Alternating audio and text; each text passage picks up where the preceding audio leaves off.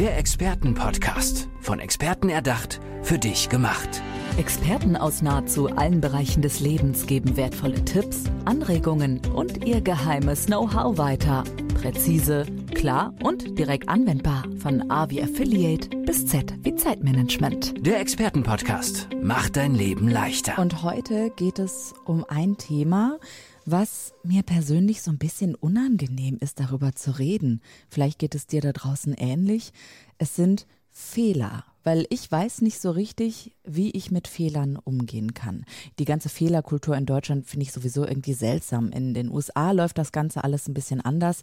Und überhaupt, was passiert in Unternehmen, wenn jemand Fehler macht? Und wie passt die Fehlerkultur in die Unternehmenskultur? Und was hat die Unternehmensphilosophie damit zu tun? Über all das kann ich sprechen heute mit Thomas Nave. Thomas, schön, dass du da bist. Hallo. Hallo, danke für die Einladung. Dein Motto ist, wer schneller scheitert, gewinnt. I love it. Woher kommt das? Was steckt dahinter? Wie es immer so schön heißt, die besten Ideen kommen dir unter der Dusche. Tatsächlich kommt der Spruch genau daher. Echt? Ach. Ja.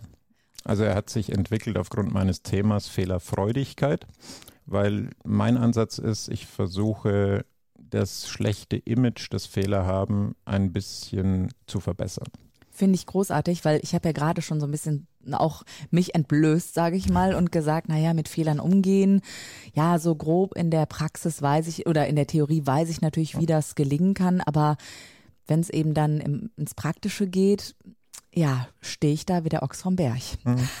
Vielleicht fangen wir einfach mal damit an, was ist eigentlich ein Fehler oder wie würdest du einen Fehler grundsätzlich so im Business-Kontext definieren? Ich sag's mal fachlich, auch wenn es langweilig ist. Ein Fehler ist das Nicht-Erfüllen einer Norm, hat man früher gesagt. Mittlerweile ist ein bisschen aufgeweicht, das heißt einfach das Nicht-Erfüllen einer Anforderung. Mhm. Die spannende Frage ist in dem Kontext, wer definiert die Anforderung, also wer setzt quasi den Maßstab?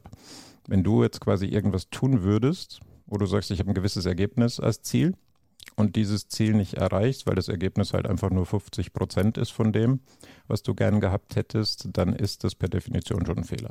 Das heißt eigentlich, ich höre da auch deine These so ein bisschen raus, man kann eigentlich an den Anforderungen ein bisschen schrauben und schauen, was hat denn dieser Fehler in Anführungszeichen jetzt für Ursachen und das neu definieren, um dann auch ein Stück weiterzukommen vielleicht, um das als Chance zu sehen? Das ist auf jeden Fall mal einer der Ansätze. Es gibt ja viele Schrauben, wie es so schön heißt, an denen du drehen kannst, um Fehler zu reduzieren, Fehler zu vermeiden. Am Ende des Tages geht es mir gar nicht so sehr darum, Fehler zu vermeiden. Ich hatte eine sehr weise Großmutter und die hat mir beigebracht, als ich noch ganz klein war, Thomas, du kannst gern Fehler machen. Das ist nichts Schlimmes. Schön. Bloß bitte keinen zweimal. Also so nach dem Motto, wenn mal was schiefläuft, ist nicht schlimm, dann bleib kurz stehen, guck zurück. Was von dem, was du gemacht hast, war gut und das kannst du wiederholen und was von dem, was du gemacht hast, war halt nicht so gut und was muss beim nächsten Mal verbessert werden. Und das ist, wie du sagst, Fehler sind Chancen, wenn man es einfach anders betrachtet. Und die Unternehmensphilosophie hattest du gerade, bevor hier das rote Lämpchen geleuchtet hat, schon mal angesprochen. Ja. Vielleicht kannst du das noch einmal erörtern, wie das zusammengehört. Ich fange mal einen Schritt vorher an, damit der Zusammenhang klar ist. Jeder Unternehmer steht ja aus einem bestimmten Grund auf und neutral formuliert kann man sagen, er verfolgt eine Vision. So, welche auch immer das ist. Abgeleitet von dieser Vision definiert jeder Zielsysteme. Und bei Zielen geht es ja immer um das, was soll erreicht werden. Also wo will ich hin? Keine Ahnung, wenn du eine Reise planst, du willst von hier nach Hamburg fahren, dann ist Hamburg das Ziel. Neben diesem, was will ein Unternehmer erreichen, muss man unbedingt aber auch die Frage beantworten, wie soll das denn gehen?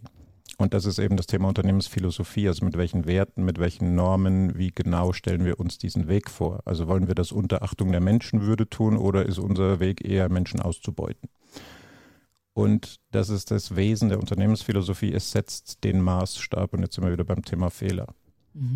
Wie kommt es, dass du dich damit beschäftigst und in welcher Form beschäftigst du dich auch beruflich mit der Fehlerfreudigkeit?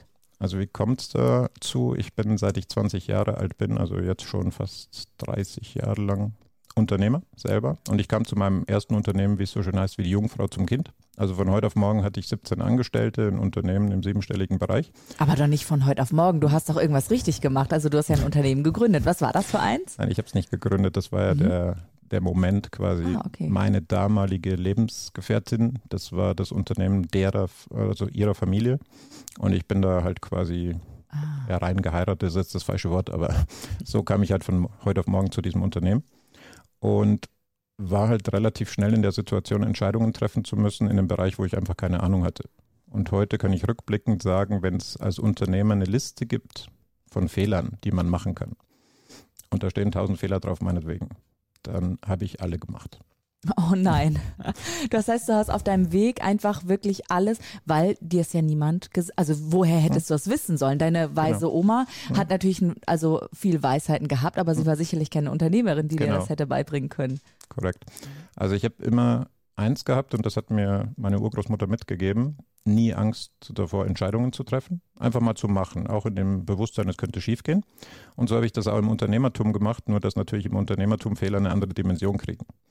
Und wenn wir über Fehler sprechen, dann müssen wir auch kurz darüber reden, dass es zwei Kategorien von Fehlern gibt. Es gibt auf der einen Seite die Fehler, die fachlich, sagt man, zu Unbrauchbarkeit führen, wo im Hintergrund sowas wie Lebensgefahr zum Beispiel steht. Und es gibt auf der anderen Seite die Fehler, die zu eingeschränkter Brauchbarkeit führen. Und die unterteilt man dann wieder. Das, was ich in meinem Tun, im Unternehmen, aber auch für Privatpersonen versuche zu vermitteln, ist, es gibt Fehler, aus denen kannst du lernen, ohne dass du sie selber machst. Und es gibt Fehler, aus denen kann man lernen, indem man sie halt macht und die dann sauber analysiert und beim nächsten Mal einfach verbessert. Okay, wir waren ja stehen geblieben. Du bist sozusagen auf einmal über Nacht Unternehmer ja geworden oder sagen wir mal über deinen Hochzeitstag sozusagen.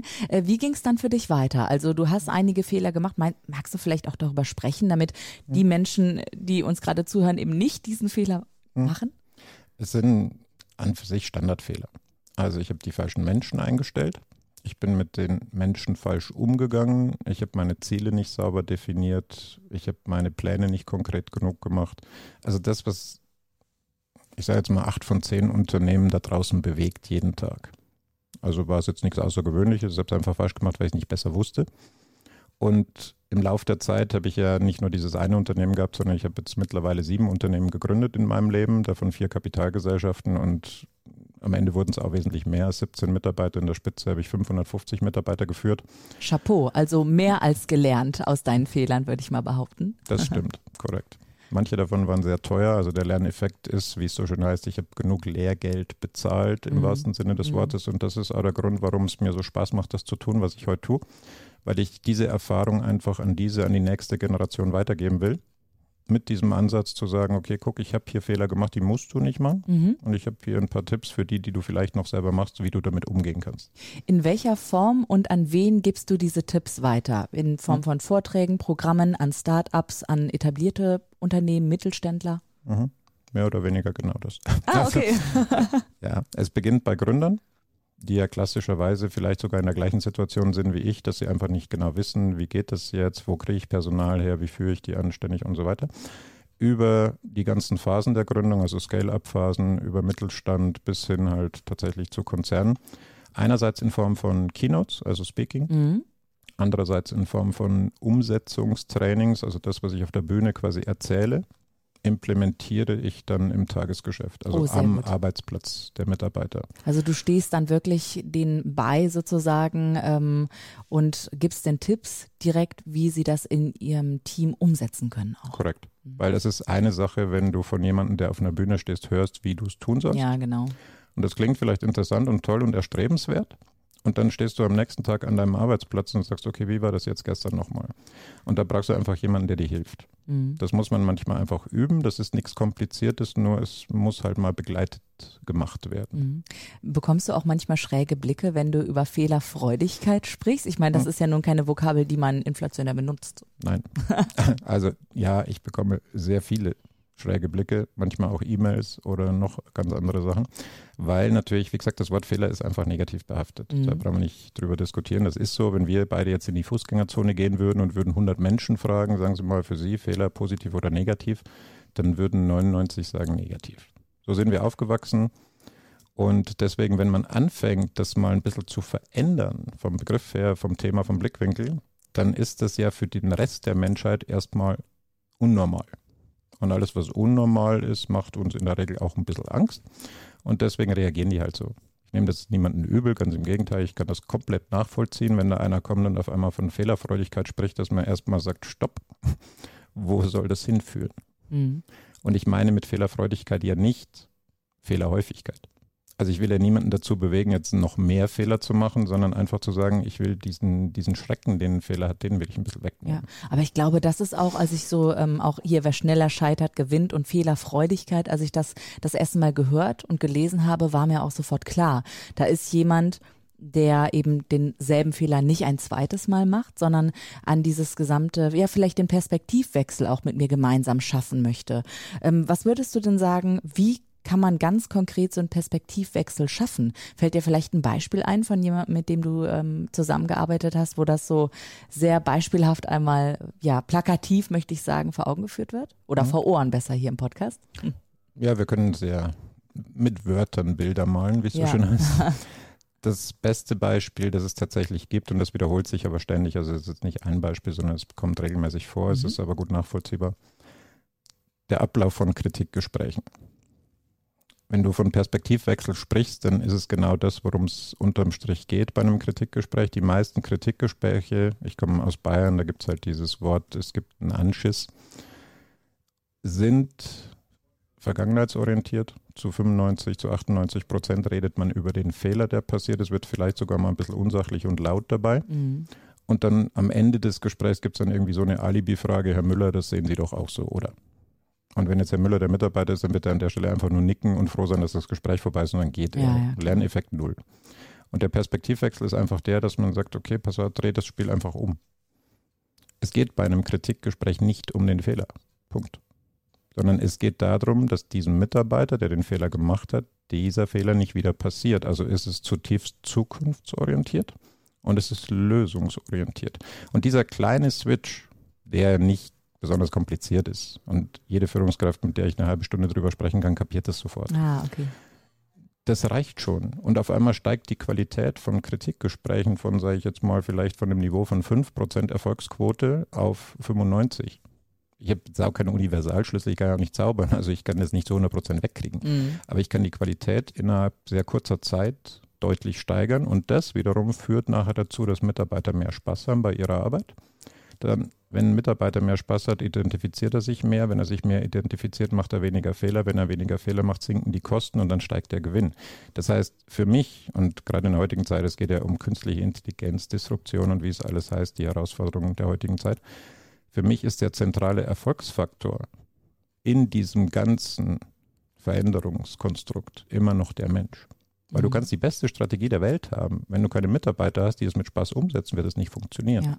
Bist du eigentlich auf eine Branche spezialisiert oder können sich jetzt alle Menschen, die dir gerade zuhören und sagen, yo, ich hätte auch gerne mehr Fehlerfreudigkeit, um meinen Umsatz zu steigern am Ende des Tages? Oder ja, können die sich alle bei dir melden oder bestimmte Branchen? Korrekt. Also ich bin nicht branchenspezifisch, weil Fehler passieren in jeder Branche und Fehlerfreudigkeit schadet auch in jeder Branche nur dann, wenn sie nicht da ist. Mhm. Und es geht bis hin zu Privatpersonen, weil auch zu Hause, im Haushalt, konkretes Beispiel beim Erziehen von Kindern, wäre etwas mehr Fehlerfreudigkeit, gerade für die Kinder, wesentlich zielführender als das, was zum Teil halt so vielleicht auch durch Stress bedingt und weil man die Zeit nicht hat oder sich nicht nimmt, was so zu Hause praktiziert wird. Ich würde gerne noch so ein paar Tipps rauskitzeln, auch für die Menschen, die vielleicht gerade ja dabei sind, sich entscheiden zu müssen und Angst haben, auch einen Fehler zu machen, vielleicht auch im Business-Kontext. Was hättest du dem Thomas Nave vor 30 Jahren denn gerne gesagt und mitgegeben? Mhm. Ich habe ja schon vorhin mal erwähnt, dass ich ein sehr risikofreudig, kann man schon sagen, Mensch bin. Nicht im Sinne von, ich denke nicht nach, aber vielleicht wäre ein bisschen mehr Nachdenken der Schlüssel und der Tipp wäre tatsächlich, wenn ich heute vor einer Entscheidungssituation stehe und ich bin mir nicht sicher, dann nehme ich einen Zettel, also ein Blatt Papier, dann mache ich ein Kreuz drauf, so wie ein T halt, oder im Fachlichen sagt man Adenauer Kreuz, und dann mache ich links das Für und rechts das Wider. Und dann schreibe ich einfach mal isoliert auf, was spricht für diese Entscheidung und auf der anderen Seite, was spricht gegen diese Entscheidung. Und jetzt komme ich wieder zurück zu meiner Urgroßmutter, weil daher habe ich den Tipp. Sie hat mir gesagt, egal auf welcher Seite mehr steht, Thomas, mach's. Das heißt, du bist ein analytischer und kopfgetriebener Mensch, aber am Ende entscheidet doch dein Bauchgefühl vielleicht? Nein, da kannst du jetzt mit vielen Menschen diskutieren, wer die Entscheidung fällt und alle, die das ein bisschen, nennen wir es mal, aufgearbeitet haben, das Thema, werden dir sagen, entscheiden tut immer der Bauch. Der Kopf bestätigt im Nachhinein das, was der Bauch entschieden hat, damit wir damit gut leben können und nachts in Schlaf kommen quasi. Ja. Aber du hast schon recht, ich bin ein sehr zahlenorientierter und sehr analytischer Mensch. Und deswegen steht hinter diesem ganzen Thema, was wir jetzt besprochen haben, auch ein tatsächliches Kennzahlensystem. Ah, okay. Also wenn ich ein komplettes Unternehmen, Unternehmenskultur technisch optimieren will, dann kann ich das nicht nach Bauchgefühl machen. Weil da hängen Existenzen dran, da hängen Mitarbeiter dran, Mitarbeiter haben Familien, also da geht es wirklich um Leben. Und wir arbeiten ja nicht mit Maschinen, sondern mit Menschen. Und deswegen haben wir im Laufe der Jahre tatsächlich ein Kennzahlensystem entwickelt, wo man das wirklich analytisch runterbrechen kann auf einzelne messbare Zahlen, die dann ganz gezielt optimiert werden können und am Ende dann auch diesen Erfolg garantieren. Also vielleicht ein konkretes Beispiel, ich weiß nicht, ob wir Zeit haben. Klar, also eine Minute haben wir noch. Ja, gut. Dann rede ich schneller. Eines Tages rief mal bei uns in der Firma eine Unternehmerin an, weinend. In diesem oder an diesem Tag hatten bei ihr 26 Mitarbeiter auf den Schlag gekündigt. Also die kamen quasi nacheinander ins Büro, haben die Kündigung hingelegt. Die wusste nicht mehr, wo hinten und vorne ist. Die hat gesagt, Herr Nave, ich habe gehört, Sie können das gut, können Sie mal kommen? Und dann bin ich halt hingefahren, habe mir das angeguckt. Und das Erste, was wir getan haben, wir haben quasi sie mal als Mensch von ihrer Rolle als Unternehmerin entkoppelt und mal quasi von außen drauf geguckt, was läuft hier schief. Mhm. Und dann im Rahmen der Zusammenarbeit tatsächlich es geschafft, über einen gewissen Zeitraum den Gewinn zu verdoppeln, die Umsatzrentabilität zu vervierfachen und gleichzeitig aber auch diesen Mitarbeiterindex, also sprich, dass die da gerne arbeiten, dass die Spaß haben, dass sie die Firma auch an andere weiterempfehlen, die vielleicht gerade einen Job suchen. Ganz wichtig, ja. Wesentlich zu verbessern. Und das ist das, was ich meine mit, wenn du ein Unternehmen optimieren möchtest, dann brauchst du was Messbares, du brauchst was Steuerbares und dafür eben dieses Kennzahlensystem. Und wir haben sogar einen Namen dafür, wir nennen es Navegatorsystem. Ah, Thomas Nave, Navegatorsystem. Deswegen sprechen wir auch nicht von Navigieren, sondern von Navigieren. Mhm.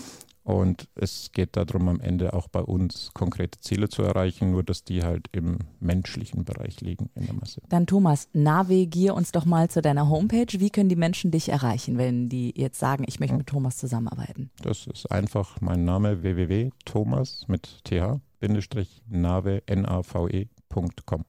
Sagt Thomas Nave, wer schneller scheitert, gewinnt. Ich habe auf jeden Fall ein bisschen mehr Fehlerfreudigkeit erfahren heute. Dankeschön, Thomas, dass du heute bei uns im Expertenpodcast warst. Sehr gerne, hat Spaß gemacht, danke. Der Expertenpodcast, von Experten erdacht, für dich gemacht. Wertvolle Tipps, Anregungen und ihr geheimes Know-how. Präzise, klar und direkt anwendbar. Der Expertenpodcast macht dein Leben leichter.